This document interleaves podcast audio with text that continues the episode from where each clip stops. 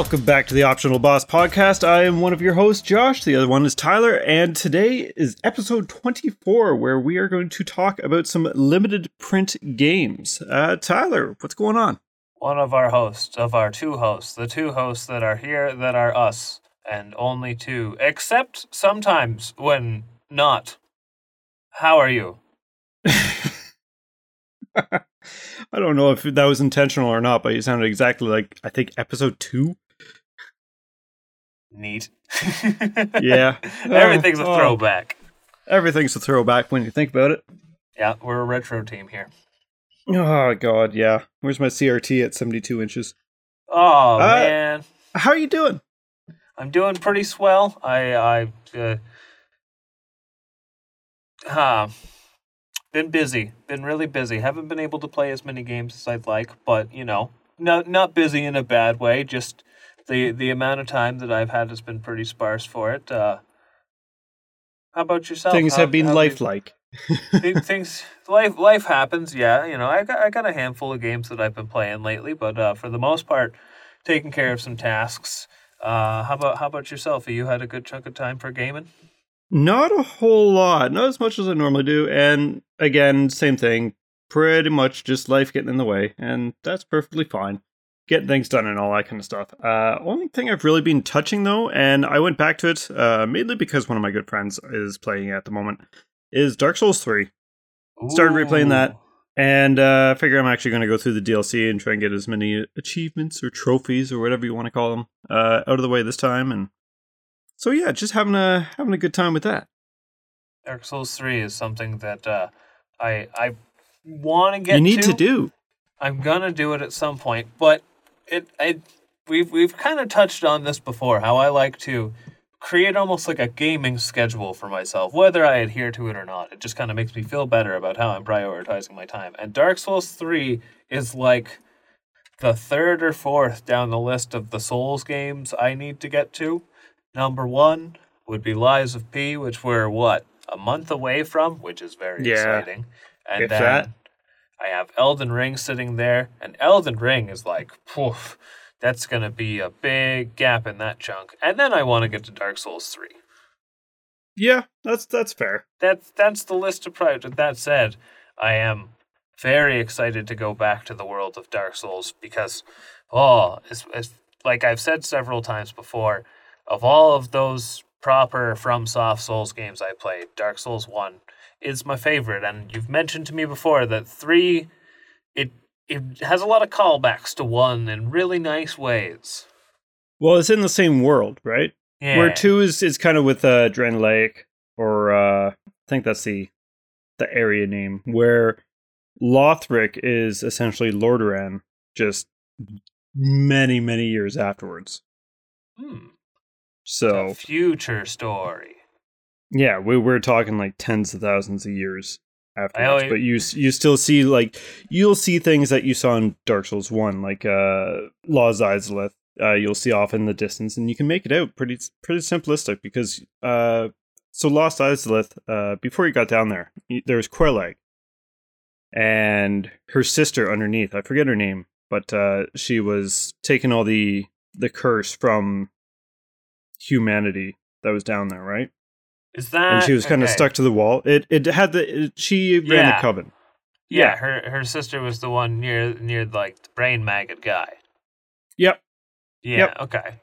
And so they had another sister that they both thought were dead, Quelaag and the Covenant one. And God, I hate myself for not remembering the name right now because really makes the point moot. But uh you can find the sister who they thought were dead cuddled up to the Covenant lady's body in Dark Souls 3. So That you sounds like revisit nice Anor Londo Yeah. and uh, see all the chaotic mess that that's turned into. Which Uh, it was already a chaotic mess to begin with. I don't know. It, the, I guess It was a mirage. Slight spoiler territories, although I guess for people who don't know, when I just say the names of locations, it's just like okay, that helps. But uh, Yep. I don't know something about Anor Londo. It had like this very oppressive beauty to it. Like everything was so Well kept. yeah, like it, it looked like basically they they look, they look rich. This giant castle society and everything's big Very- and ornate and all that stuff. Very And- posh. but also like quiet and very silent and muted. Like you could tell, like it's just maybe it's because everything can one shot you usually when you get there, but at the same time, you know, it's it's it's a terrifying beauty, and that's just something that really sticks with you in the, some world design.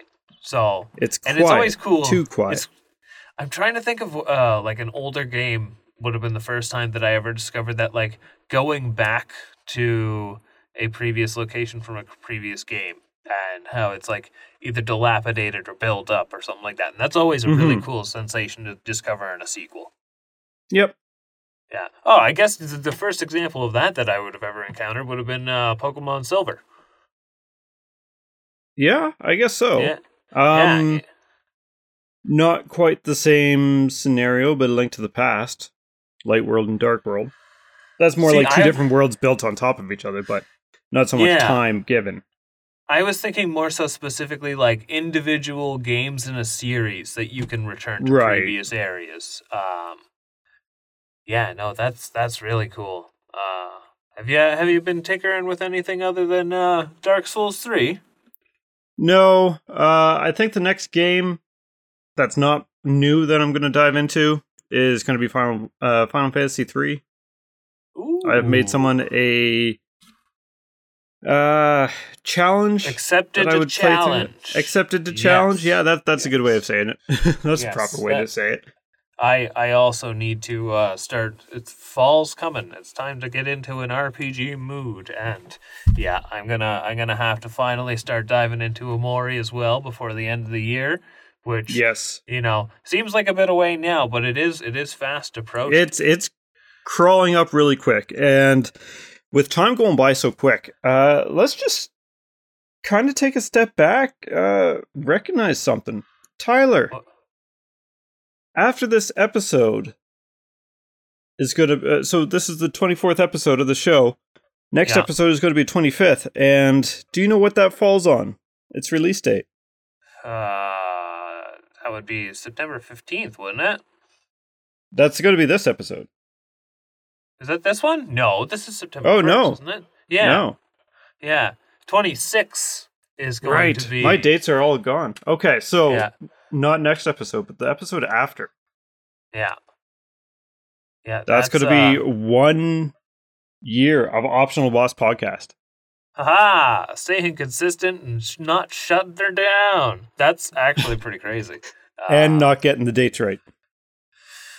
We're still a couple of idiots, and we will adhere by that until we do shut this down, which we don't have no plans on stopping. we're we're doing all right. I think for one year into it, we're we're we're keeping it classy. Uh, but Oh, is- let's go that with is that. Very, that is very exciting. And No, so uh, any, anyone know, who's found us through this this first year, or even afterwards, if it's two years down the road and you're listening to this uh, from the future, uh, thank you guys so much for giving us a chance, giving us a listen, and participating on uh, social medias and all that kind of stuff. It it it's the world to us. especially those who interact more than we do. Yeah. I've- oh god. So I've noticed, and I apologize to those who may have done so through some avenues. Um, some of our, I guess, what would you call them? Like the, the things that allow our podcast to get a bit more reach. I couldn't tell you what they are, but I know like there are different avenues that people can leave comments for us or Yep. reviews, and I know I don't know where they all are. So I, I I definitely feel bad for those of uh, people who have left a review, and I would like to acknowledge them, even if I haven't seen it. Thank you, whoever you may be.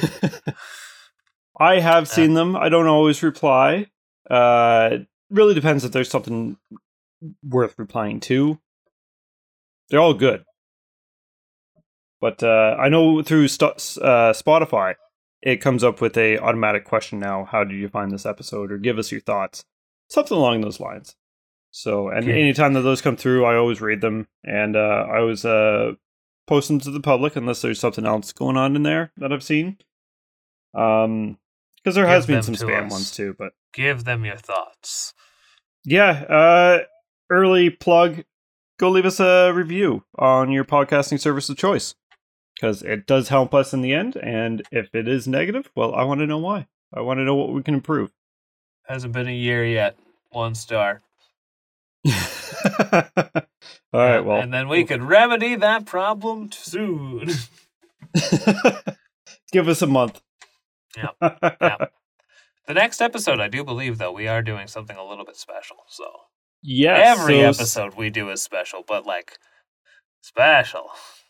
It is the episode 25.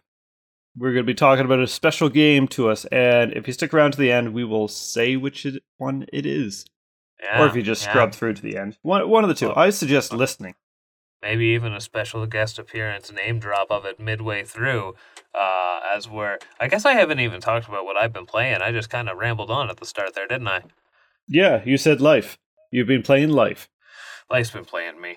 Uh, no, I've so I've been trying to play some smaller things lately because I have a lot of bigger games on the horizon. And I recently finished off the Pokemon trading card game game for Game Boy. And it's awesome.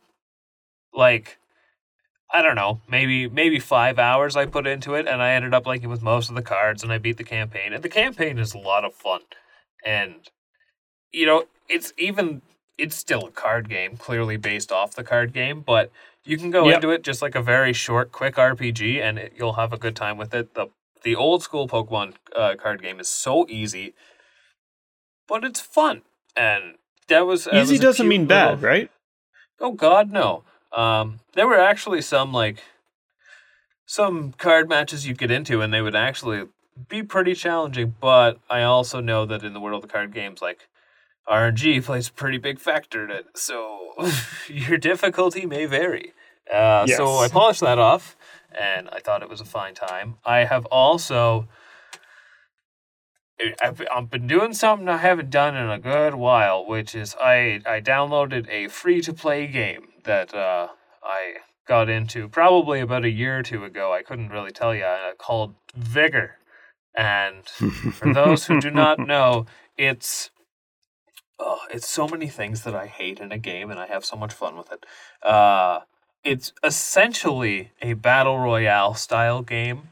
However, instead of you know get in, kill as many people, and survive till the map shrinks, sort of thing, it's a post-apocalyptic scenario where you're not really encouraged to get into combat. It's just get as much stuff as you can out of this wrecked town and get the heck out of there without getting killed and looted. And I don't know, it's it's it's a nice little adrenaline rush. It's free, so you know it, you're gonna obviously fall into those. Uh, I don't even know if I could call it pay to win. I'm sure it is. You get better guns, but I don't think paying would help me. I am not good at shooters. That's So, fair enough. I- and also, I like it. I The- think the hide pretty, and seek uh, a- angle is what I like. I, I think it's pretty blasphemous that you're playing that and you dropped Inscryption. I think so too. But up, up. Anyway, uh, yeah, but I, I've been having my fun with it. But it's very much like a, a brief distraction. I uh, I do want to get to things that are not endless time sinks. You know, for those people who enjoy those uh, free to play games, all the power to you. They are a good time. Like I said, I've just been hopping in and out myself, but they never end, and that's that's why I can only invest so much time into it before I move on and uh, Oh, absolutely. get down to something a little bit more serious. And uh, When when when you crave structure. I do crave structure. I've also been craving uh, ripping through another Mega Man game. I, I think that sounds like Oh, a good yeah. time. I think think I might do X three this time. Yeah. Yeah, it's been it's been a day or two, so I think might find some time to do that. And X X3 is one that I just kind of honestly gave up at the end. I did not kill Sigma. X three gets kind of dumb at the end. it's I I I gotta I gotta fix that. he's just got that tiny tiny head on that giant body, and it's very Right. hard to hit. yeah, yeah, and contact damage, the, the, the dreadful contact damage. Uh, and outside when of that, when your boss's main force of damage on you is by touching you, get fucked. and he takes up three quarters of the level, yeah, and it takes three quarters of the level. Yeah, it's, it's not a good time. Uh, and no, get fucked. I have recently started and been making a bit of progress in because after the Pokemon trading card game, I've been playing that through the Switch Online. I booted up also on the Switch Online. Uh, I think it's called Gargoyle's Quest. Oh yeah, Like the first Demon's Crest, but for Game Boy. And yeah. it is solid. Like, just, you know, the only thing that's a shame about it is that it's a Game Boy game because there's so much potential for it. But as a Game Boy game, it is incredible. Like, it controls well. It's a lot like a weird comparison to make is it's actually a lot like Zelda 2 because there's like overworld RPG and quests you got to go on, but the levels are side scroll. Well, it's a, it's a spin off of Ghouls and Ghosts, right? Right. but you play as the demon that kills everybody in Ghouls and Ghosts. It's great. And yeah, I've, you know, maybe sunk about two hours into it, which for a Game Boy game, I'm probably like two thirds of the way done. And Sounds about right. Yep.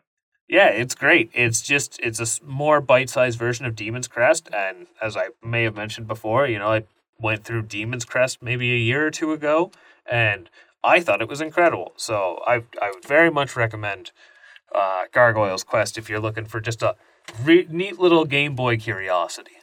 Those are both games I gotta uh I gotta go to. I gotta try out Demon's Crest and uh Gargoyle Quest, it was called. I think so. Yeah, uh, I would say though Demon's Crest takes priority just because it's it's for Super Nintendo. It's great. Right. no, no, no, no need to elaborate on that. That's Capcom at its peak for the Super Nintendo. Good times all around. Just good. Yeah, It's uh it's one of those weird situations where I always forget that I have the online service. And it's like, oh shit, I got such such a nice library here that I sh- could check out. yeah, And then here I am, I'm in that weird mood where it's like I want to replay something, like something comfortable to me. See, and uh, I found myself uh, kind of trying to shy away from it and not touch it, but I really want to touch it. Is Earthbound and Mother Three, ah, and right right now I'm doing Dark Souls Three, which I played before. So I'm I'm going into it trying to do something that I haven't done, such as the DLC. Yeah. This time, so it's it's more of an uh, I can justify it to myself. I mean, like I said, But com- I, comfort food's good too. I like I said, I got a hankering to go back to some Mega Man, right? So It's Yeah. a little bit a little bit shorter of an investment than an RPG, but all the same, it's still just you know I want that kind of nice, relaxing. I can just plow through it and have a good time kind of game. Something that uh, we should probably touch on one day for a uh, a topic is uh, the comfort food games, the games that we have beat and just continuously go back to, like after a year or so. Yeah, not not games made out of comfort food like M and M's Kart Racer or something like that. No, no, Oh, they those- exist. ugh, They're cursed. they do exist. They're they're. uh, Cor- corporations banking on brand recognition. is that how we're gonna segue? Should we remind people what we're talking about today? Because we're what almost eighteen minutes into a ramble uh, intro. Yeah. Yeah. Uh, I'm gonna do a little something different and gonna some, cue up some more music just because I love putting music in these. And Ooh. we'll be back when we start talking about limited print games. yeah.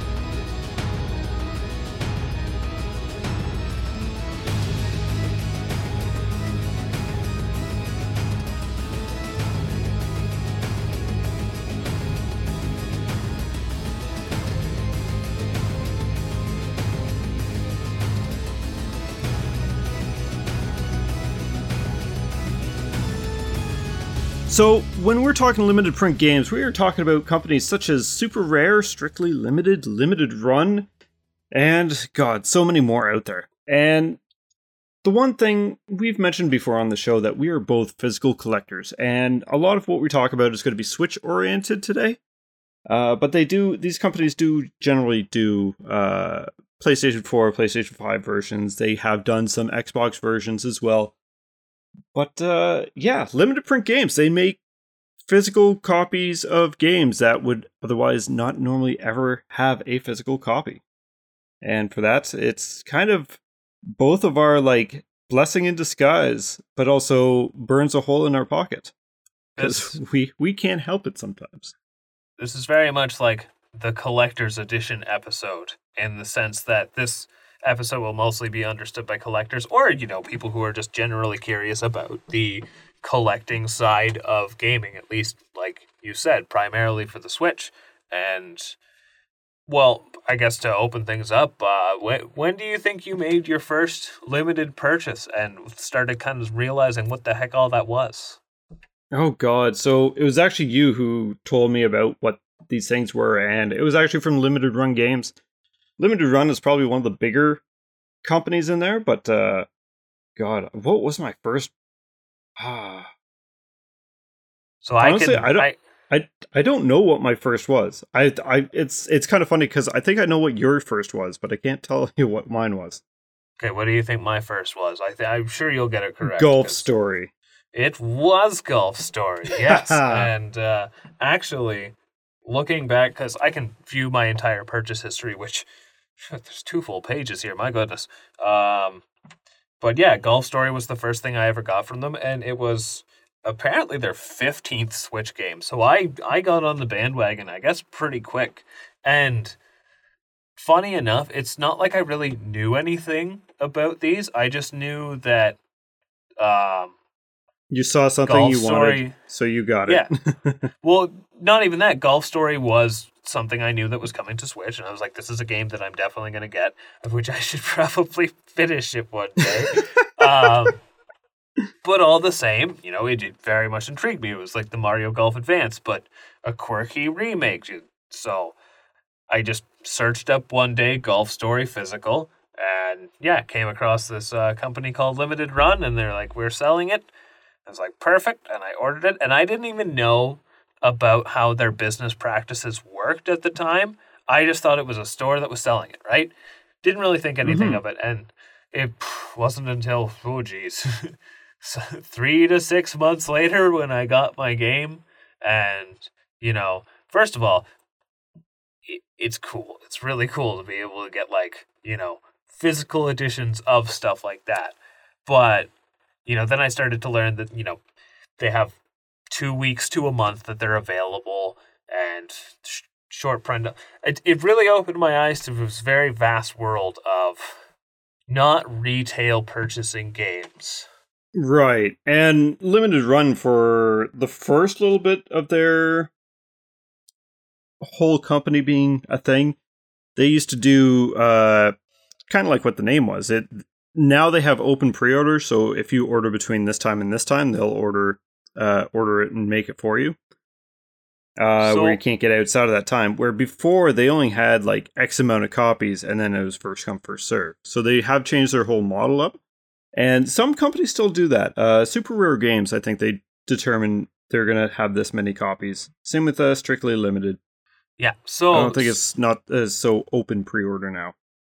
So between your, when it comes to these limited print uh, companies, at least the ones that I'm aware of, because when the Switch really started taking off, a lot of these companies popped up, and I'm pretty sure a good handful of them don't even exist. I can think of a few, but I'll I'll get to those later. But your your juggernauts in this smaller side of the industry would be number one limited run, especially now that they've uh, been acquired by Embracer Group. That was what like Oh God, yeah. A year or so ago, which I'll I'll get into that a little bit more later if we're looking specifically at limited run. Um, but then your next heavy hitter would be super rare, and super rare is like you were saying, they still follow that uh, business model of we print so many copies and that's what we sell. And Yep. the thing that's nice about uh, super rare is, for the most part, when they put it up for sale, you buy it and it is sent to you which Yes. you know it, it's got to come all the way from the UK, sure, but I mean you're getting it in maybe two weeks. As where with limited run, now it is kind of cool, especially I know for a fact that we've had those periods where like in the span of a month you have like four or five games that you ordered from like six months to a year ago, and they all start showing up in that same month. And, And then it just completely fucks the backlog. yeah, oh, it's it's probably one of the worst things for the backlog because it's so exciting, and you're like, I'm never gonna play all these. Um, but all the same, uh, yeah, super rare. You can at least count on getting it when you buy it. But the one thing I'm not crazy about when it comes to super rare is on the flip side to that one, as cool as it is to have something that would be considerably rare and limited, I personally just more so like having it in general. You know, if it accumulates value, that is a cool secondary thing, but I'm not It's one a of those bonus. people who it, it's a bonus for sure. Um, if anything, when I see the price of a game go up in my collection, I'm like, I'm glad I got it when it wasn't that expensive. Uh, right. Less than, oh, I can make so much money off of it. And So I did look up my first purchase from limited run, from Limited Run, which would have Yeah. been my first limited print uh, purchase. yeah. Take a guess at what do you think it is? Ah, da, da, da, da, da. That's a good question, actually. What number is it? Oh, I can't tell you that. Ah, Because you you have it as well. I have You this have this funny as well. feeling that it's Celeste. It's blasphemous. that is a Right? pretty fantastic. That's that's first that's kind of poetic. My second one Uh, being Divinity Original Sin 2, which I was actually, I was Larian's That's right. making headlines right now with Baldur's Gate, right? Yeah, that actually, your thoughts on Divinity have um, have pretty much kind of made me think that I might try Baldur's Gate once it's fully out. Not right away. I know that's going to be another massive game, but I know the team behind it was uh, very competent. And funny enough, I was actually looking at the Blasphemous cover art and uh, remembered like the limited run one was different, and I didn't realize like it was that front facing portrait as opposed to, I think the retail artwork because It's kind of on the side. well, we'll get to that as well. But yeah, he's kind of doing like like you know he's jumping towards the camera or something like that. I I Yes. wouldn't know how to exactly describe it. Um, let's see, what was blasphemous for me? It's like the like the seventh or eighth game I ever got from them. Oh wow. Oh yeah, I'd been buying from them for quite a while. I've actually, according to my Golf Story purchase, been a customer of theirs for five years. Oh jeez. I I've been collecting for Switch for a good while now. And still ordering from them because you just got the uh the Castlevania Advance collection. they- ordered, that right? that took its sweet time, but yes, yes, oh I god, did. did it ever. Yeah. Wow. But yeah, I'm actually finally. Finally it's coming. not sure when I bought Blasphemous because I've. Oh geez, I no, it's like my fifteenth or so game from them. Oh wow. Yeah, because they came out November 2019. Wow, has it only been that long? Or has it been that long already? Hard to say. Yeah, I've gotten a lot of cool things from Limited Run, but I like rim, uh, limited runs. Uh, I like Limited Run's pre-order uh, policy, the open pre-order model, right? Keep the Yes, window open for about two weeks to a month.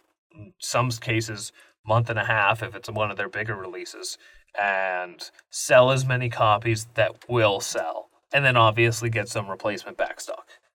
And yeah, these these pre-order open pre-orders that they generally have, it's usually okay, find out how many people are going to pre-order it. Okay, say they got 1500. Just for nice easy number to work with. Okay, Yeah. so they'll end up ordering 2000 to be made and they got to talk to all the different companies that they deal with. Uh, Nintendo for the carts, uh, their art departments for getting this up and going and the actual developers behind the games and then make sure everything coincides with one another, package it up, and have it manufactured and sent to you. So Yeah. it it is quite the process with any of these. Uh, but like you said, super rare. You can buy like have it shipped out like next day, pretty much. And the reason is is because they only have a limited amount, so they have them made, ordered, they get them, they put it up for sale. Well, Which and especially how- nowadays, like their limited is quite limited. Like I think a big release for them is maybe four. That I think their biggest release that I know of was a short hike, which was like six thousand copies, Yes. and they bumped that up from like the initial like three thousand and four one thousand steelbook or some crap like that. Uh, which, speaking of steelbook, uh, makes me direct my attention back to limited run with uh, so when I first started buying from them, I think they had collector's editions, but they didn't have collector's editions for every game that came out. Okay. I Where now they they, seem to have for every game they come out with. Some they have like five. Yep, it's it's Yeah. the Ubisoft method. It, Here's five special editions. So funny enough that you mentioned that, I was actually going to say, like, I think where they really took a shift into some over bloated merchandise, and don't get me wrong, it sells, but I think the game that really was their first big release was the physical copy of Scott Pilgrim. Yep.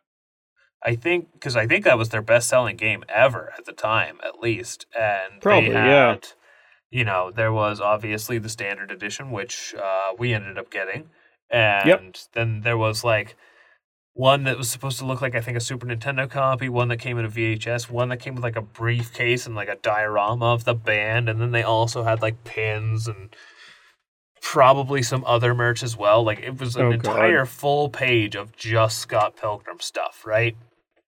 Yeah. And, and so kind of same situation, but not really. Uh Tetris Effect Connected. Uh when they came out with the special editions, they came out for a a different special edition for each console. Now, okay, that's fine. Right? But if you're a true collector and you see these different things, the the collector edition boxes were all different uh tetrads that you'd use in or tetraminos, whatever they're called. Tetraminos. Yeah. Um, they're all different shapes. So, like, one was the the line, one was the zigzag, and one was the square. That kind of thing, That's or an L. a dumb sounding box, I'm not gonna lie. It is. But you know, if you're a collector and it's like, oh, well, the It's one charming. I want it for isn't the shape that would be great, or I got the Yeah. dumb shape. Yeah. It's like, oh, that's that's they're doing that to cater to the people who really want to collect because they know they'll buy three different versions. So wait, wait. Did you get the collector's edition? No. I did not. No, I. no, they- it did I don't think I've ever release. got a collect uh, collector's edition of anything unless that was the only way of getting it. Uh, I was just great gonna say because, La Mulana uh, one and two. Okay, but that was retail. Yes, but, But sa- same Hyper idea. Light Uh, Drifter oh right, yeah, Hyperlight Yeah. Drifter. That was only collectors only, which yeah, is dumb. and I that is really dumb, especially too when it wasn't. So I don't know when they started doing this, but uh, when Limited Run started doing their distribution titles, which yes, when they had this practice of you know everything is a numbered release and you know we keep track of all of their other and then it's like well we're also going to start selling from some other small developers too which in theory it was really cool except for some of these were really easily available and some okay the best example i can think of and i feel like if not your local walmart you can easily go on amazon and get this for like 20 bucks and it is the Jumanji game. You remember that? yep. Yeah, and Yes, so I do. it is made by I believe Outright Games and I'm not, you know, calling out the developers that worked on it or anything, but it's just I know that Outright Games is one of those like shovelware-esque kind of developers. Oh no. like they feel very app gamey and so limited run had this and there was like a couple collector's editions and all that stuff but it wasn't actually like made by limited run but they were shilling Right. it hard and i think this was like one of their first big like distro titles that made it really confusing between one of theirs and i don't know that wasn't that was just shady No, what's shady is uh, Limited Run does a sale of extra stock that they've had at the uh, beginning of the year, uh, in usually January, January Yep. second sometimes. Yeah. Um. So that's how I've got some of my titles actually from them. Uh, Fury being one. Uh, That's- however, what's shady is they also do these blind boxes. i bought And- one of those Now, here's the funny thing: they put Jumanji in some of them. yeah yeah they had quite a few Not a distributed games. Yeah. and that uh Just imagine paying for a blind box and not getting a limited run title. Getting a Jumanji game oh that they're yeah, just I would be distributing. I would be very disappointed with that.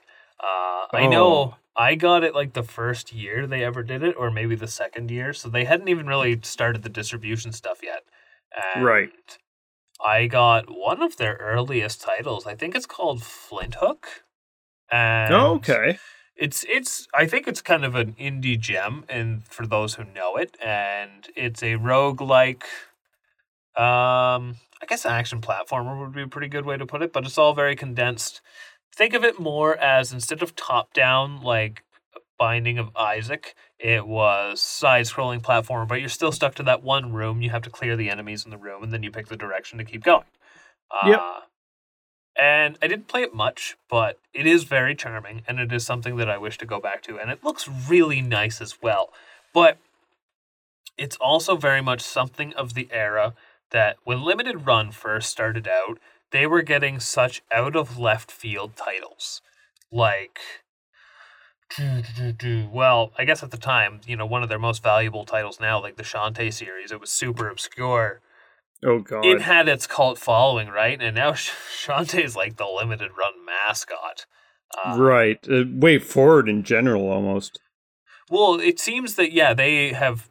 I don't know the business practices behind it, but like limited run and WayForward are hand in hand, and it is really cool because WayForward makes top notch games. But Yep. again, they go As long as they're 2D.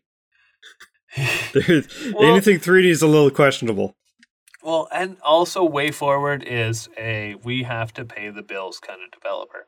And Yes. So this this is kind of a side tangent from uh, the whole limited thing, but I remember when there was an upcoming, I don't know if it was a Nintendo Direct or an Indie World or something, but they had specifically hyped up that there was a new game from WayForward being announced. so they have their pedigree, and you know, people are thinking, oh, is it going to be like a new Shantae game or something along those lines? And Yeah. it was a Bakugan game. and I think that's when Nintendo didn't do another direct for a good while because they had like a treehouse presentation and everything for this game, and it was everyone was just like, "This doesn't look like it matters." yeah. Yeah, and yeah, That, wait, pe- people still hung up on Silksong. oh, oh, Remember that, being in a Nintendo Direct and just disappearing from the face of the earth? Yeah, it does a pretty good job of that whole disappearing. uh, but yeah, they had much more charming, smaller indie titles. Now, okay, so WayForward, you would think is like a pretty big name for them at this point, but except now they're doing work with stuff like Konami, and they've done some Mhm. for Bethesda, and it's just like, Have he they're- done Bethesda stuff? yeah, they did Doom Eternal. And the oh, Doom yeah, I guess that's Bethesda. Yeah. that's right. That's right. Yeah, okay. Okay. Yeah, because because Bethesda's like we can't put it on a cart. Limited runs like we can, and we can charge a lot more for it. Uh, yes. and that was another one of their like kind of shadier releases. I think actually the first release I know of theirs because limited runs had its handfuls of controversy, right? Especially Yeah. with being quote unquote limited and then no longer being limited. Some of these things they might go to retail or something, and I think one of the first times that they got really burned with it was, I think, Double Dragon Four. Was it Double Dragon or, no, was it Streets, Humans of, Fall Streets of Flat? Rage. No, Humans Fall Flat was super rare, and it was a very similar Okay. story to that. Yes. Uh, no, it was Streets of Rage Four. Uh, they came out with a whole bunch of limited editions. I've actually got a buddy of mine uh, who ordered one of the special editions of it. And before they had even shipped out, a retail version got announced, and that's where it was just like, "Whoa, like what's what's going on here?" And then they kind of had to explain themselves. Yeah. And now I don't think that matters as much because so my stance on it, as cool as it is to be able to get these physical games of things that I would more than likely not be able to get physically, it kind of sucks how, and I'm not expecting them to print every game in the world. That would be a mess. But Oh God. the limited nature of things, you know, it, it does kind of stuck suck that it is restrictive in that sense.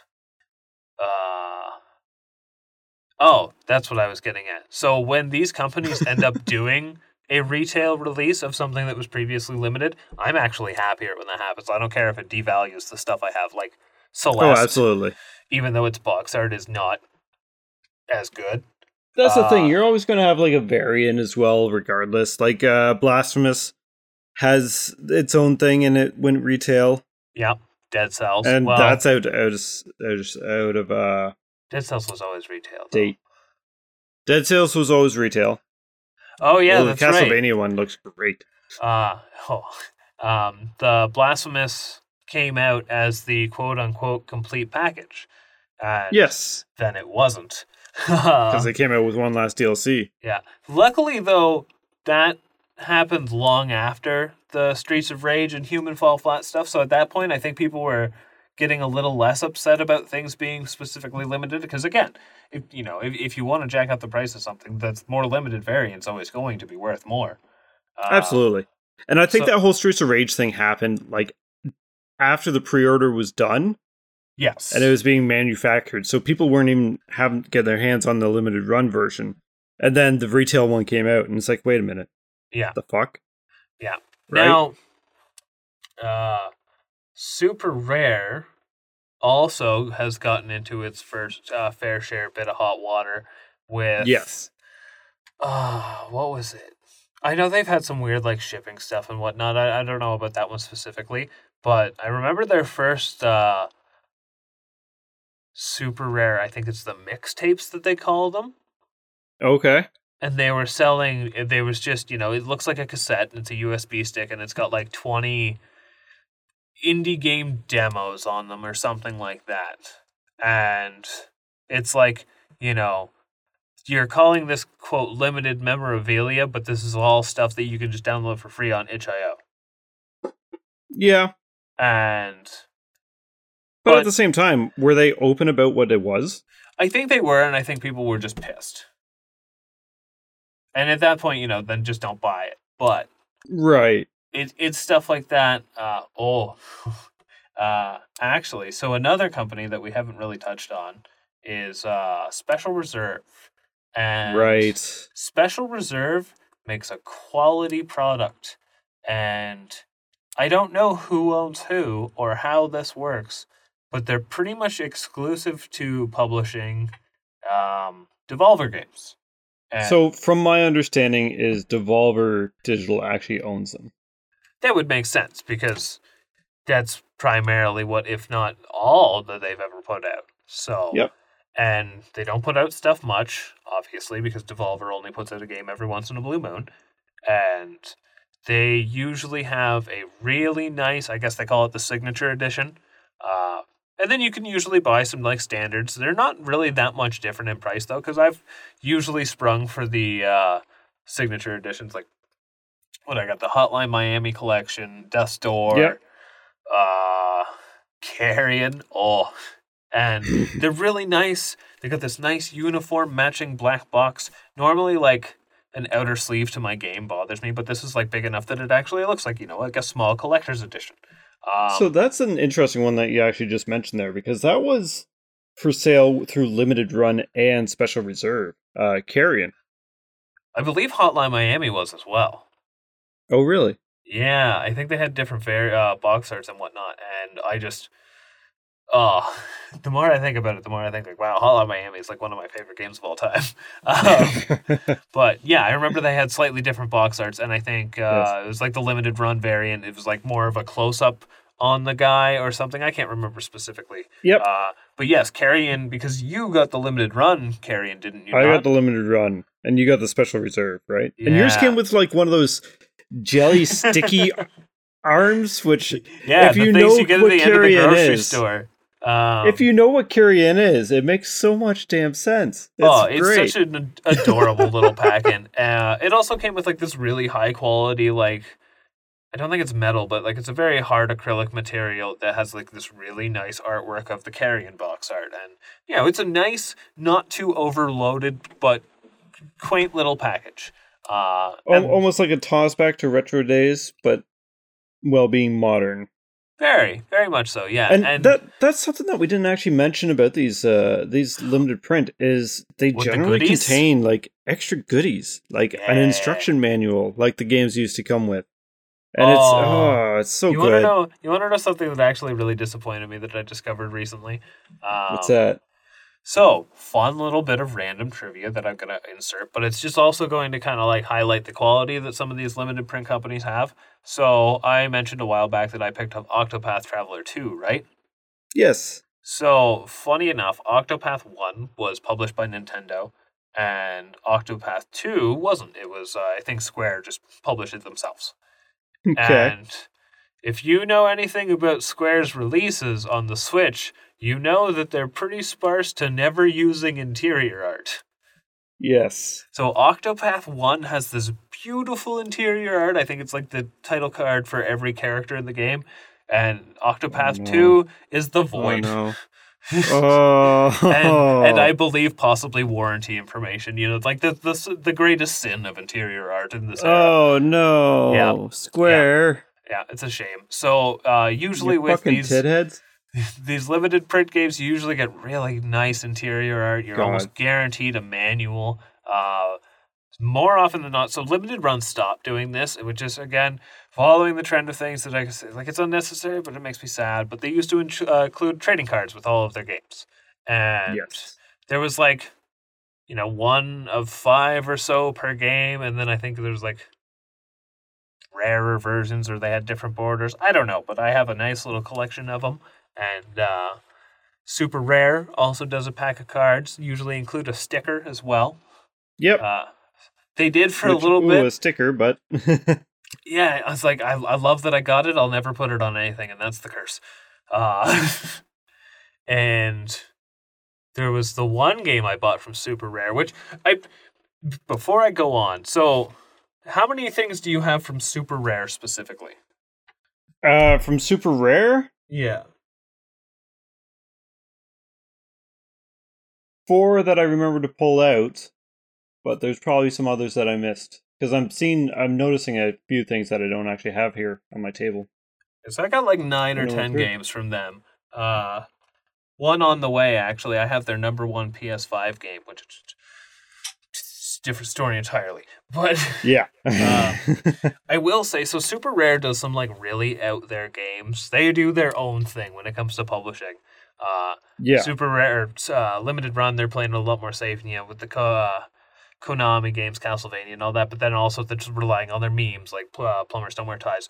Oh, Oh, Joel, we haven't even touched on that. Okay, No. Okay. Yeah. so limited run. What the hell? would not even plumbers wear ties. So we'll get to that.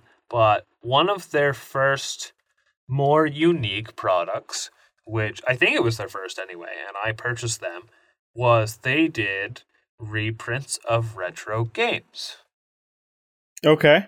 Like that are playable on their respective consoles. And I think it was with when they finally Oh, that's right. It wasn't Scott Pilgrim that was the first to make contract. It was the retro Star Wars games. Oh, Knights of the Old Republic, was it? No, no, no, no, no, no. Like you know how I have like the Game Boy games that uh, oh. that came in like the fancy sleeves, and then also they did like reprints of uh, Pod Racer for N64. Like they did a whole bunch of the Yeah. retro LucasArts catalog. Um, and these were really cool mementos. Like I picked them up, and I'm like, oh, cool, limited Game Boy games. They're Star Wars. Like you know, I'm a Game Boy guy, so this just seems like a neat thing. And then they just kept doing it for the dumbest stuff.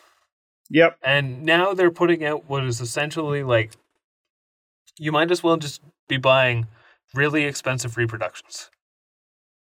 And that's that's pretty much what they are. And some of the titles that they do are just they're doing it for the memes. Yep. Like plumbers don't wear ties. Uh Night Trap even I could say Yeah. more on the meme side, but I can understand its value in a sense. Like it was one of the things that was brought up with the ESRB and how it got created and all that kind of stuff. Like it, it, it has a place in, in video game history.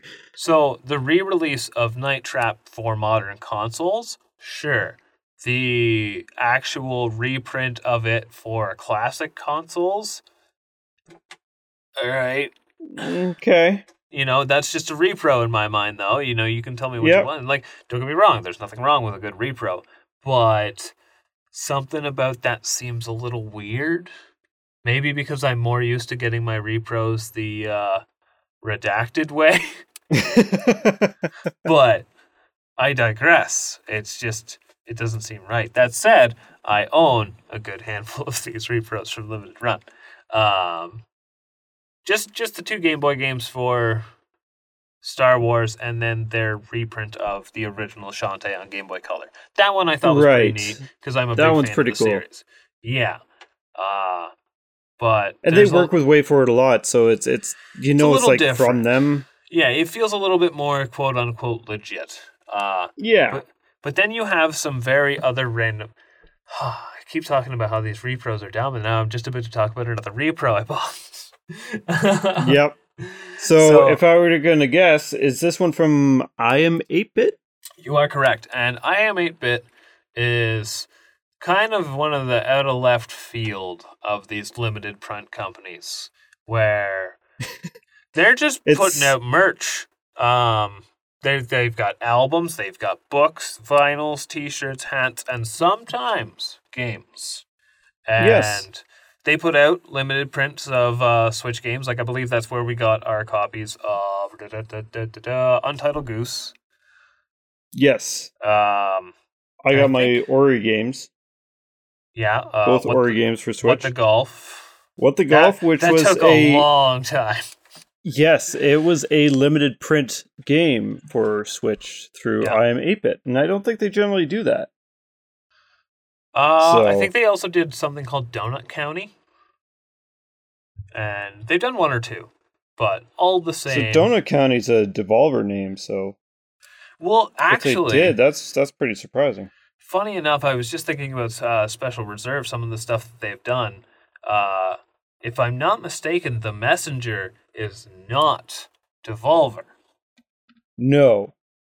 And uh, they did the which is a pricey game now because that was another one that special reserve and limited run did Right. yeah it's a weird Yeah, because they they had the purple background, and the orange background, like the sunset Yes. background, didn't they? and Yeah. these yeah these companies they're they're oddly in bed with each other it's very strange uh, but yes back In to bed yet competitors. yeah uh, so im 8-bit uh, puts out some official super uh, like anniversary super nintendo games and stuff like that and they've done a couple titles. Uh, they did weird stuff like lion king they did an earthworm jim uh, combo cart they did street fighter but more importantly to me they did mega man x and I've no. It was I've like a blind box too, wasn't it? well, yeah, because I I don't know how many they said they made. It was like eight thousand or something like that. And normally it's a white cartridge, uh, but like one thousand of them was like a cl- clear blue one, and I just happened to be one of the lucky fellows that got one. And but I'll, I don't think I'll ever play it because uh, apparently they're a fire hazard. Oh God, really? yeah, it, well the the the limited versions of Street Fighter 2 they put out apparently uh, uh, caught a couple consoles on fire. Don't quote me on that. That is alleged. Quote alleged. but yeah, I did I did hear some stories uh, along those lines, and uh, but I am a bit is another one that like you know when you purchase something from them, they pull out all the stops in the quality of their product. Uh, what are some other ones that are oh so it's back to special reserve though, but more on the note of Devolver is uh they've done surprisingly one of the most shady things out of these limited print companies. Do you do you know what I might be referring to?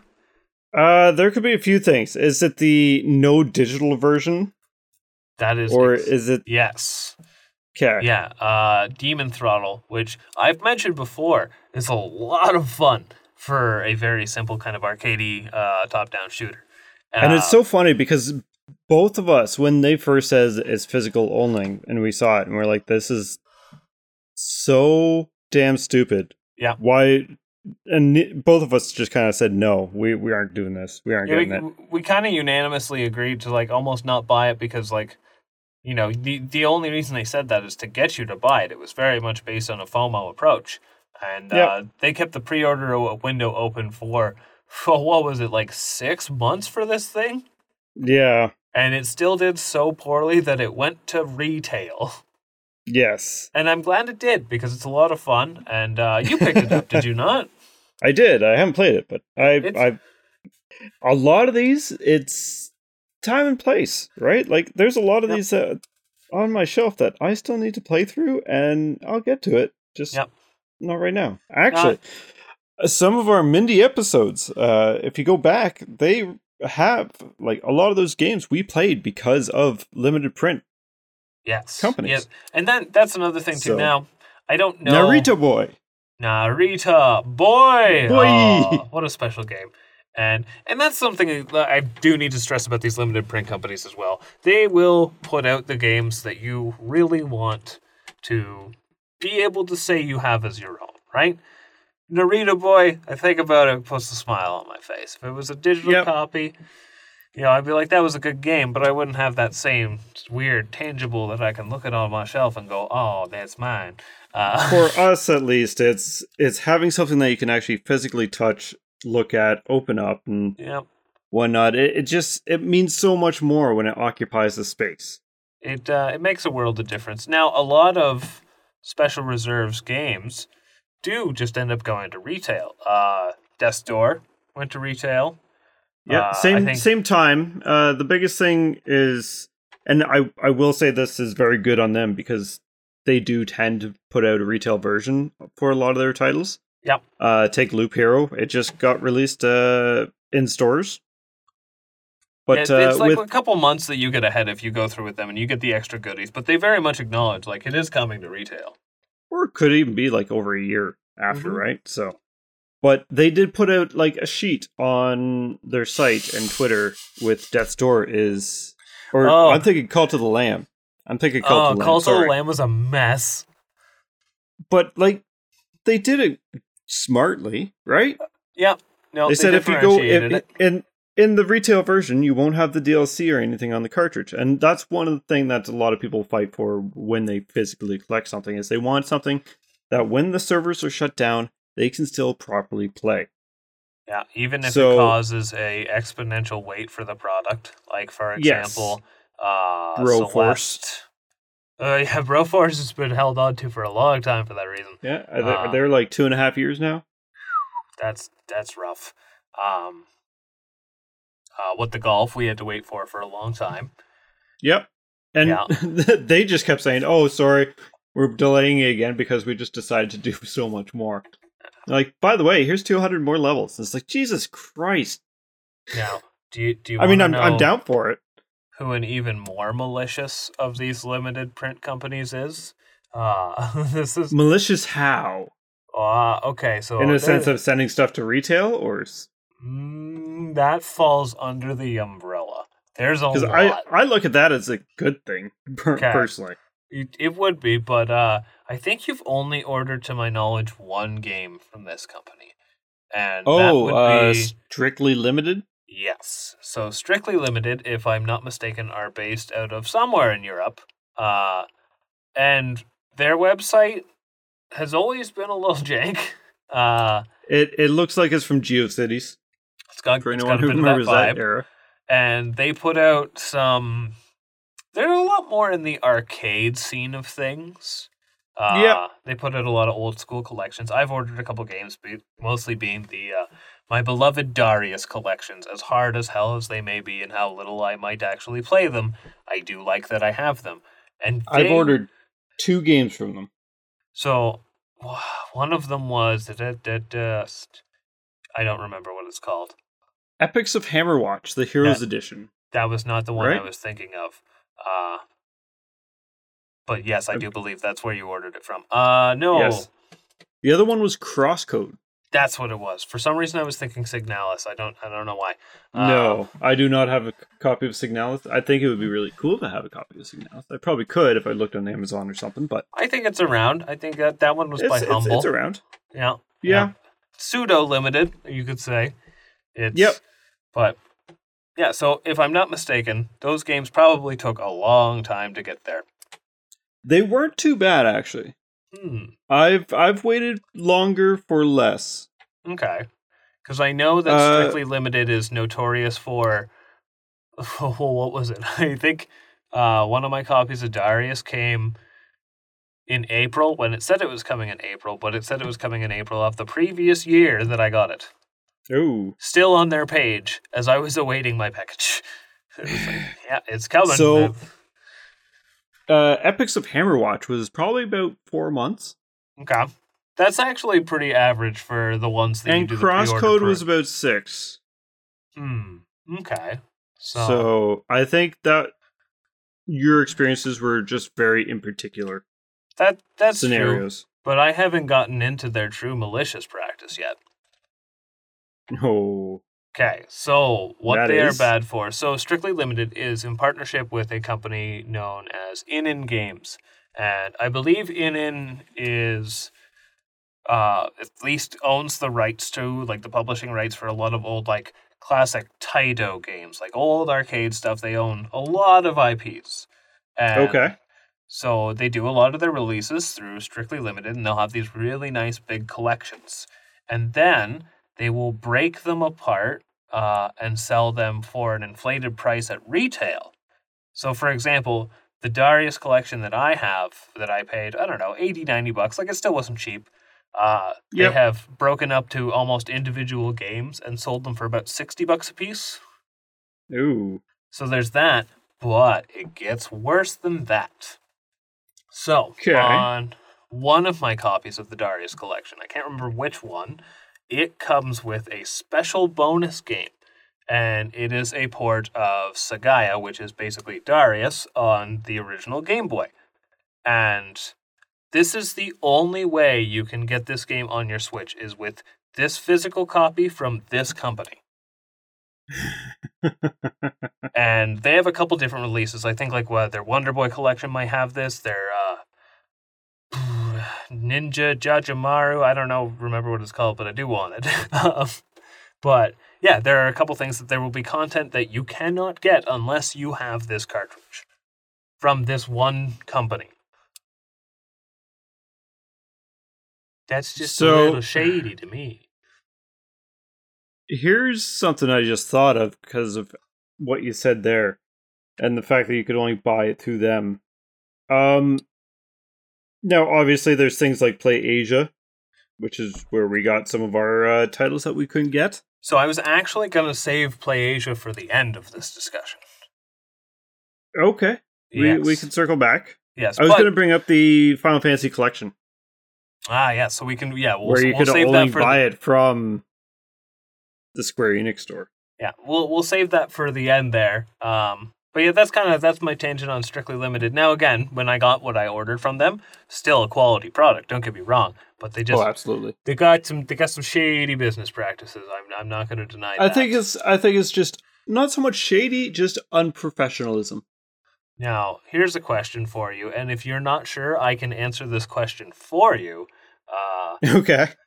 But do you know of any limited print games that you have from any companies that are now defunct?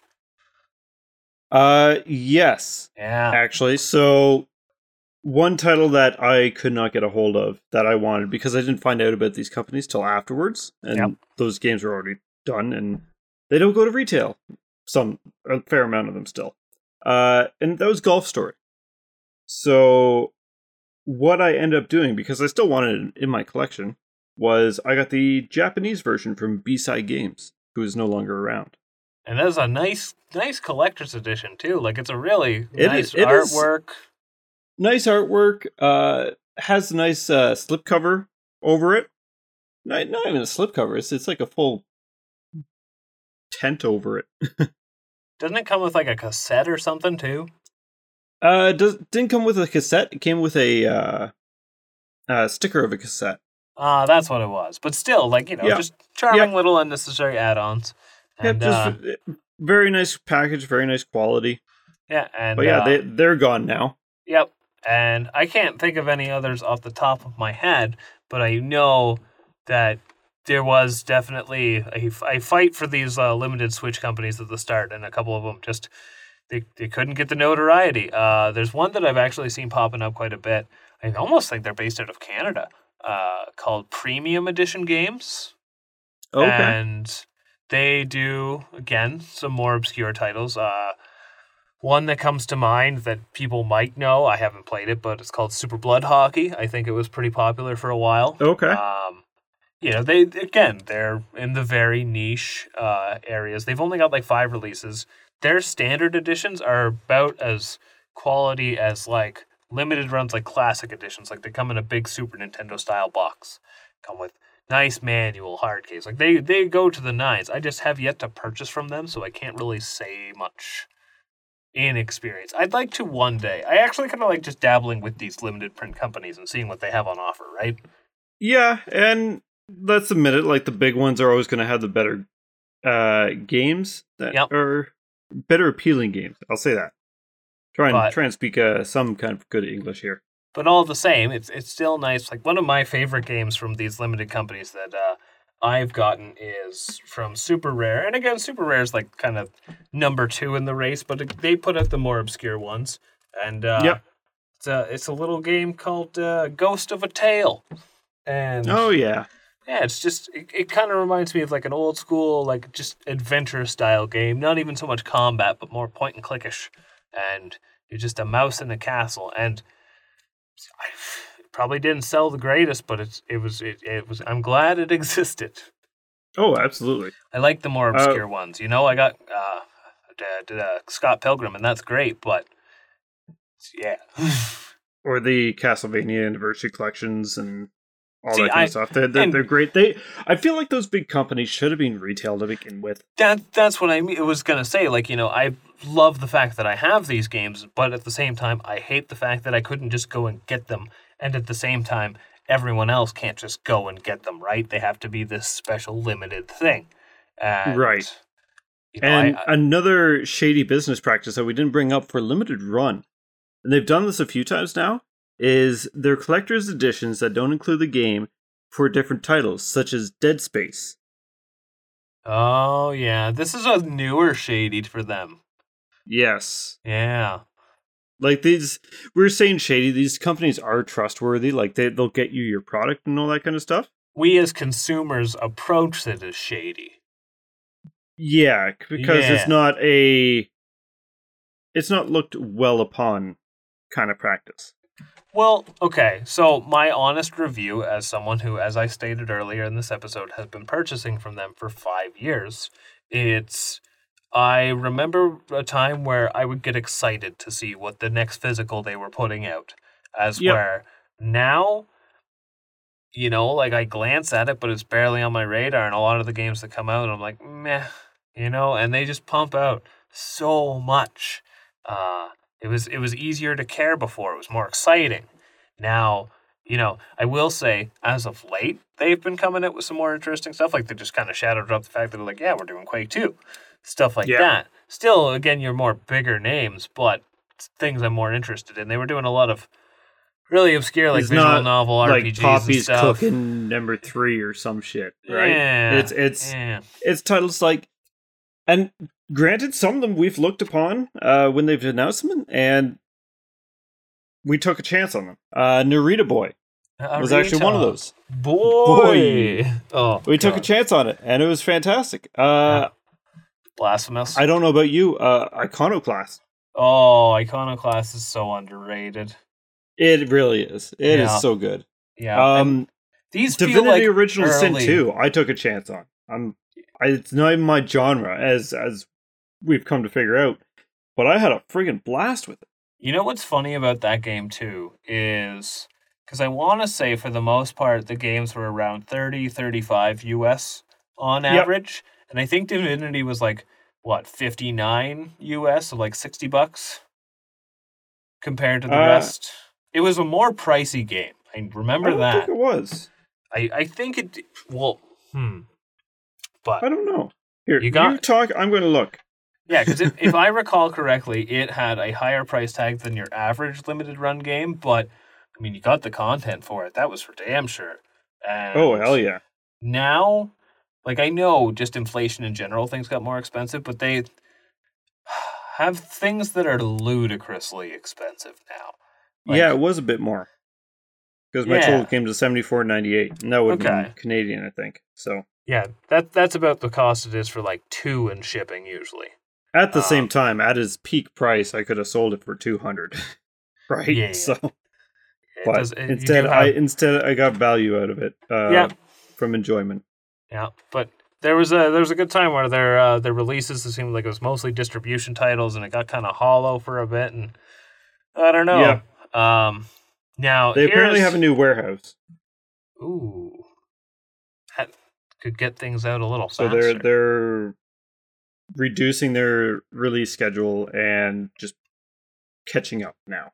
It's not not a bad way to go about things. Uh, so. I have one more area of this uh, to get to before I want to get to Play Asia and how that ties into all this. But okay.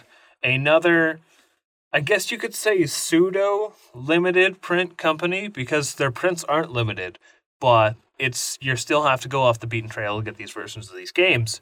Is something like Fangamer, and yes, they are less a pre-order limited print as they are a.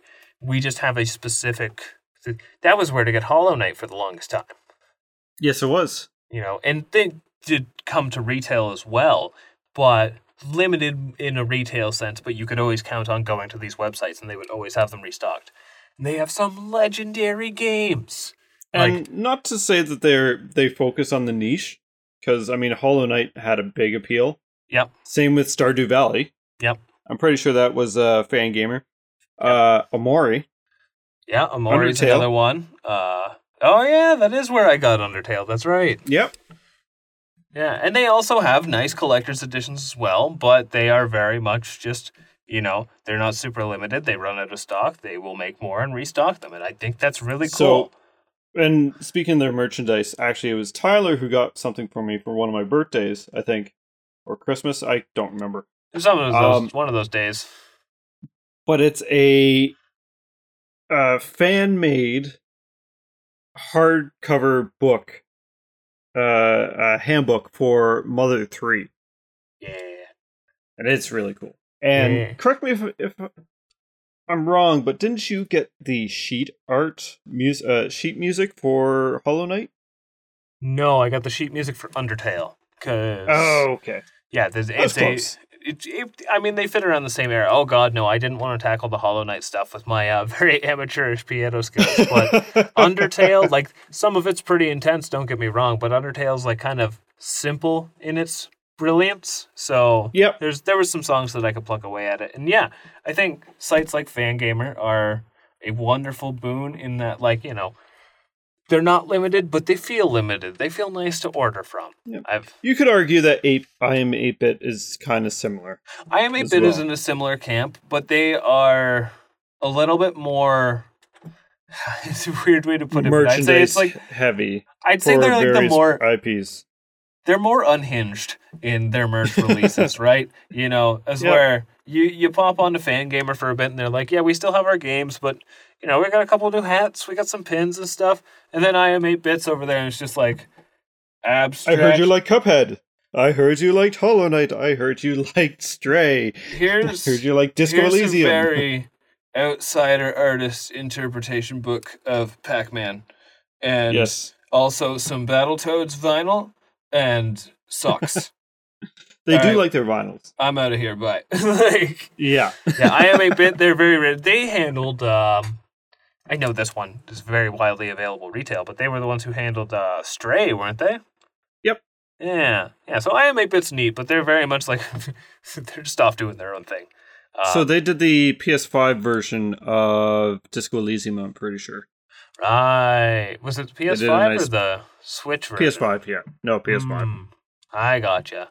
The Switch oh. version, as as much as I will praise Disco Elysium for its storytelling, the Switch version is laggy as hell. Not the ideal way to play. No. Noted. Duly noted. Um when the sound when the music stutters. Oh, that's that's it's, it's noticeable. It is. Still uh, great. So now unless unless you have some more obscure companies on your mind, well, I think the thing that it's almost the elephant in the room for the limited S collectors is uh a little, little company known as Play Asia. And I'm sure there are other websites in this same vein, but at least as far as I'm aware, like they are the go to name in anything import. And most of the time with these limited print games, uh, you're gonna get almost a retail level version of it. When typically it'd be like the Asian English that it comes out because Yep. it, it's a multi-regional thing. The beautiful thing about the Switch is not being region locked. You can just buy stuff from wherever, and it will work. Yep. For the most part, anyways. Yep, and You get the odd region locking, but not not so much with cartridges. Not even so much region locking; it's just not being translated. Um, Yeah. That that'll lock you though. That that's for sure. Except for me, because I have beaten a game I bought from Japan in its entirety because I already knew it so damn well. Um, Which, yeah, the interesting thing with uh, Play Asia is you'll get these limited games that are available, more available because they don't have that window for the most part, and sometimes you'll even get better versions. Sometimes, yeah. So, like a whole idea behind Play Asia is, is there's it caters to the areas that don't have downloads available, right? Yep. Yep. So they they can't purchase games online; they need physical versions. So I don't know exactly what the law is or anything with that, but it's something along those lines. but take take that with a grain of salt. So, For- but it's really myself- nice to order from there. yeah, as as a collector, it's nice to know that I can get these things. And uh, so Usually. from limited run, a good example. I don't know if this is out yet. I I plan on getting it. Is uh, how limited run did the Bloodstained Curse of the Moon one and two, Yep. and I know at the very least, uh, Bloodstained or Curse of the Moon one is like silly expensive. Uh, it still is. and I wouldn't be surprised if it's a sequel. Is you know at least holding its value, if not gone up a little bit, or you could order It's it. it's holding its value, yeah. Yeah, or you can order a Japanese copy that has both. Um, the one And I how got, many just do that? and something else I would recommend that you do, and I got burned on this one hard, and it was like, well, I, I have to have the whole trilogy as itself now, even though they announced the Ah. whole trilogy on one cart as uh, the Blaster Master Zero games.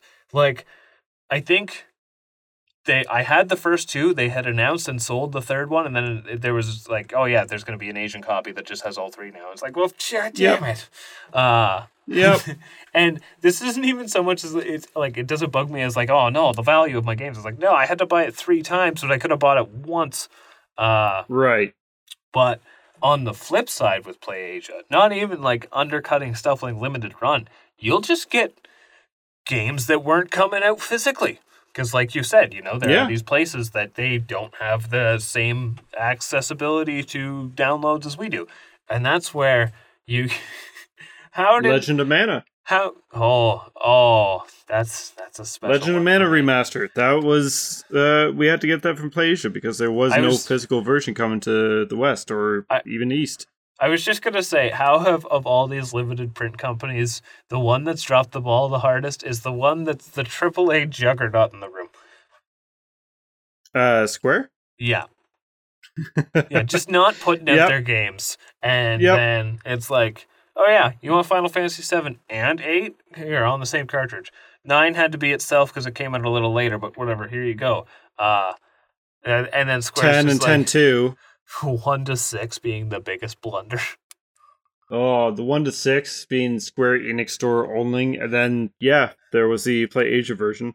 The PS4 versions for whatever reason, they got pre-ordered and then they all got canceled from Play Asia, And I don't know what happened. whatever it is, I have my copy for Switch, which is honestly like one of the dream collections, like cream of the crop things that I have for my collection for Switch. Um, but the fact that it was, and and again, the the quote unquote inferior Asian copy has better interior art and still Yep. plays great. You know, they put less work into the limited one. Oh, that was just handled I don't so I don't badly. understand. Oh god. Uh, not Square only that, Enix, they, they make some good games. They make some flunks as well, but they just uh they just don't understand the market. So I don't know if I can give this as another knock to Square. It, it'd be funny to do so, but they they make a good enough case. So when I first got my Switch and I found out about the Mana Collection, and of course the Mana Collection having Seiken Densetsu three on it, it's like, oh my god, it's on this new console. I have to get it. I don't even care if it's in Japanese. And then I bought it, Yep. thinking it never came here. It's never gonna come here. And then it came here, and then I bought it. uh, I own it twice, three times, kind of. Um, but I don't care. because I got it. Uh, Yeah. my first of the Darius collections. It's an arcade shooter. I don't need English. Got that from Play Asia. It's so cool for these like, you know, you want a physical copy guaranteed. You will get it. And there's still a few I have to check off. You just gotta you gotta be patient and pay some import fees. That's really the only penalty. Yeah. Yeah. I don't usually get hit by customs, which is nice. Don't think I think ever Play have Asia. I only have two, two things from Play Asia, and that's uh Final Fantasy seven and eight collection, Yeah. and the Final Fantasy one through six collection. And Legend of Mana. Oh, and Legend of Mana. Yep. Yeah. Okay. Yeah. There it is. So And it was going to be Chrono Cross, and I just never did it. Same with Klonoa. Uh, Chrono Cross is still so. Another thing with PlayAsia as well, I've noticed that some of their releases, uh, you can find on Amazon. Like I've been looking at uh copies of Chrono Cross and Final Fantasy Nine on Amazon, and Yeah. so because again, they're not limited; they're just treated like a store. You can go to. I've gone into a lot of like small mom and pop game shops, and they've had just Play Asian copies of uh, Final Fantasy stuff like that, and Yeah. Praise be to their limited ways. So speaking of limited games and limited run, Quake 2's up right now. I gotta get that. Yep. So it'll go with my Quake 1. Yeah. I I would like a copy of Quake 2, but I think what I am I'm actually currently awaiting an order from Super Rare. And normally you're not, but I like I mentioned I bought their first PS5 release one because it was uh one for Switch that I just missed out on from Super Rare. And Yep. another because I don't know, it's the first that they put out, or maybe it's just kind of a neat collection piece. Uh but I also piece. I paired it with uh, a Metroidvania called Haiku, and that has been ready Okay. this whole time. It just can't ship because it's a PS5 game. yeah, it's weird to think that that's the one that's holding it back, but yeah. yeah, that that would be. I don't know if I'm. I got two things ordered right now from Limited Run. It's uh Nobody Saves the World and Castlevania. Castlevania. Uh okay, three things. Yeah. Because there was something else. I don't remember now. Uh, yeah. Hang on, I'm looking. Nobody Saves the World and uh Cursed to Golf. oh, that's right. That was what I. I bundled it together, so I made that mistake. Yeah. Oh, oh yeah, that's right. If you if you bundle your purchases with these pre-order based companies, oh, be prepared to wait. Uh, Yeah. What was it? If yeah. one's ready and the other takes another year, you're waiting another year before you get it. yeah, I bought my copy of Celeste when I bought my blind box. The blind box has been made and ready to ship since I bought it, but Celeste kept getting more and more content, and they insisted on holding it back until oh, uh so so if I guess it, it, to really generalize when it comes to these uh limited print companies, uh yay or nay? um, Given how much money I spent, I kind of hard for me to say nay. uh, no, that's that's because things change change how they function, right? But I'm I'm a yay, uh, because without it, there wouldn't be a physical copy. Yep. Of a lot of things that I enjoy, and my biggest collection is probably from limited print companies. They're nice to have, and not only that, I feel like it's a lot of them are indie games, and It- you know how much we talk about indie games. That's a big part Sorry, of it. I Yeah. cut you off there. This is well, this is one way we can get stuff like and indie games that I have like even have nostalgia for, like something like Rogue Legacy. You know, I beat that to Yep. death when it came out, but I found that it was getting a limited copy. Sure, yeah, sign me up. Uh, not not so much limited, but that's why I got uh, Binding of Isaac Afterbirth. Yep. Or uh, Repentance. Yep. Well, it was the indie scene in general that brought me to this whole limited print scene as is. Yep. So I can't really say anything bad about that. Now with these companies, when they have some releases that I just think, geez, why are you doing that? At the end of the day, I don't have to buy everything they do. Uh, no, there when- are certain people uh, people that play on the FOMO of that, but Yeah. Well, you know, Don't- people don't have to have person. full sets and whatnot. No, I just want the games I want. yep, Simple as that. and the games Uh, I'll play. So So aside from Evoland Legendary Edition, because that thing is bugged and I cannot finish it, yeah, that is, that wasn't. and they will not release an update. Okay. Do you have any before now, uh, unless you have more to say about these companies, I have, I can do my uh, closing random question. Uh, are you going to ask me what is my pride and jewel of my limited print games? No, Okay, that's good. you can talk about it if you want. I, I, I, I was actually don't- going to ask the total opposite of is there any of your limited print games that you have purchased that you've gone, why do I have this? um, that is quite opposite. Jesus. Yeah. Uh, not really. No. Okay. I mean, th th they all have their own their own spot in the collection, right? And granted, some of them I'm not like dead set on jumping into right away, Yeah. but there's still a reason that it's there. So the the only video game purchase I've made where I've regretted the past couple years isn't a limited print. It is Super Mario Golf. Oh, see, for me, it was Skyrim. Yeah, I didn't Uh, buy Skyrim because I already knew it's trash. yeah. I- Oh, I, I tried to see. Uh, I, I think out of all the ones I own from at least limited run in my collection, that I'm like, "Ah, I didn't really need that. Uh, was uh, the new Toe Jam and Earl game, but it doesn't mean like you know I'm unhappy with the fact that I have it. It was just yep. I don't know why I wanted this, but I have it now. So, if we're talking in that sense, I'd probably say Scott Pilgrim versus the World. yeah, I could see that being an answer for you. I, I definitely hyped not- that one up real high. Well, it's it has its reason. Like it's it's there because it disappeared off the face of the earth for a while, right? Like it's it's licensing just kind of We we got have up a very and walked out. We have a similar situation coming up. It's not from limited run either, but it is a game that is becoming less accessible, but also still always accessible. Is I got a copy of Castle Crashers a coming. Ah, yes, Been asking for that one for far too long. Which yeah, uh, and Behemoth is self-publishing, yeah, and I haven't seen anything limited. saying that there's limited. Nothing says it's limited. I'm scared it is though. Me too.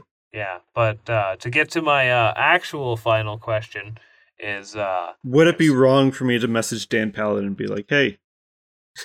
that's all I did on Twitter. Is, is That's this all I used? Twitter for. Was just like give me Castle Crashers physically. Same here, and Yeah. and I did that with the with the, our main account, optional Yeah. boss PC. Um, but I have Dan Paladin on Steam. Like we're Steam friends. Would it be wrong if I abuse that and be like, "Hey, I know we aren't going to play Astroneers right now, but uh, is that uh, Castle Crashers coming out physically limited or no?" Yeah. How many copies, and will I be able to purchase at least a copy? Can you Um, put a copy aside from me? But uh, yeah, I think uh, my my question to you is: Is there a game that you can think of that you would want a physical copy for Switch? Now it has to be something that you know is out for Switch, mind you. Okay, so something that I know is out for Switch. Yeah, we're not just Um, pulling any game from existence. That would be Chrono Trigger. I can't. Mm, See, I already I already know. I've wanted this for years. uh, one that's on the Switch. I don't. I can't think of one at the moment. Or you can. I'm sure just there is a- one. a reputable indie that might already be on the Switch. A reputable. Okay, I was going to say something that has a possibility, What's that? but probably not. But has a possibility. Now it's going to be a Silent Hill one, two, and three collection. Okay. Okay. with how with how Konami's being with their IPs. Uh, they putting out the Metal Gear Solid. They have the Castlevania Anniversary Collection and the Advanced Collection. Contra, like a lot of their IPs have been coming to Switch. Yeah. So, where yeah, it's doubtful. They are also on a bit of a Silent Hill kick in production right now too. So, all right. All right. Maybe- I'll give you that. as Ah. for what's actually out on Switch, I can't. Uh oh, oh, okay. Here's one. Uh, I don't even know if this is the right game name because, again, if it's not physical, I tend to just shove it to the back of my mind. Uh, Cyber Shadow. Oh yeah. The the not uh, Shovel Knight game from Yacht Club. Yes, it was published by Yacht Club. Yes, I have I've been barking up that tree for years actually. Yes, And you know, not holding out hope yet, but it still hasn't shown the light. But I, I did have, bug them. I did bug them on one of their things when they uh, put up a sale and asked for a physical, and they said if there's enough people asking for it. Well, and I'm hoping too, because they have another game around the corner, that uh, Mina the Hollower, and Yes. you know they've already stated that that should be getting a physical as well. But I digress. Uh, for myself, it's a uh, it's a little indie game by the devs of Risk of Rain, and I don't see it getting physical. Although it did get a PSP release for Unlimited Run many many years ago, and it's called Deadbolt. Oh, those the Risk of Rain guys. Yeah. Yeah. Yeah, and it's really, really good. And I don't see it really getting a physical because it's like a eight dollar game, something like that. But it's Yeah, so but fun. It's so Gato quirky. Roboto Yeah, Gato Roboto, was a cheap also game, and it got one. oh, another like top tier of the collection as well that we both have is a, a short hike.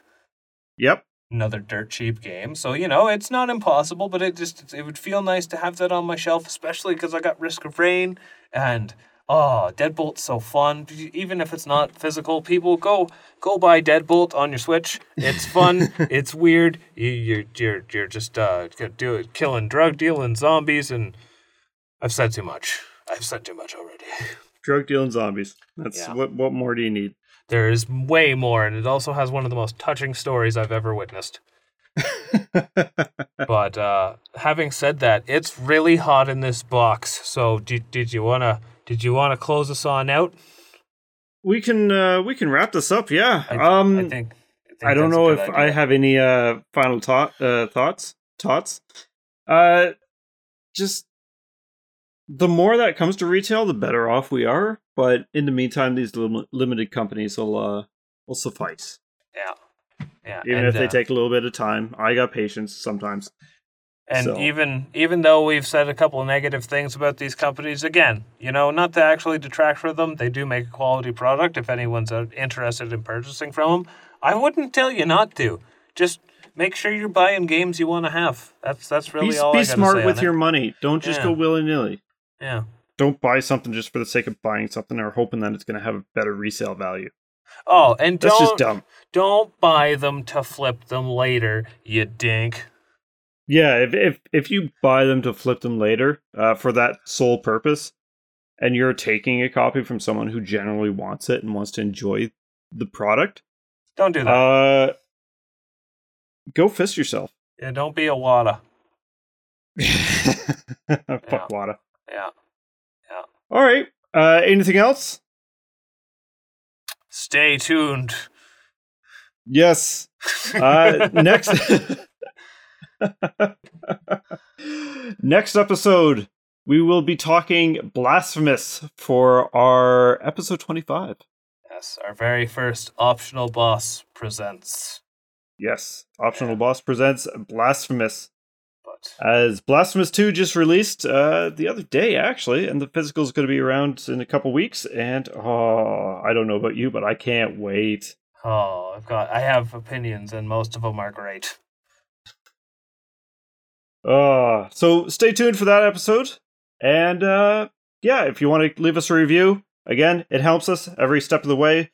There is a little question thing on Spotify. Feel free to answer it if you want. It's I think it says, How did you find this episode?" or something like that.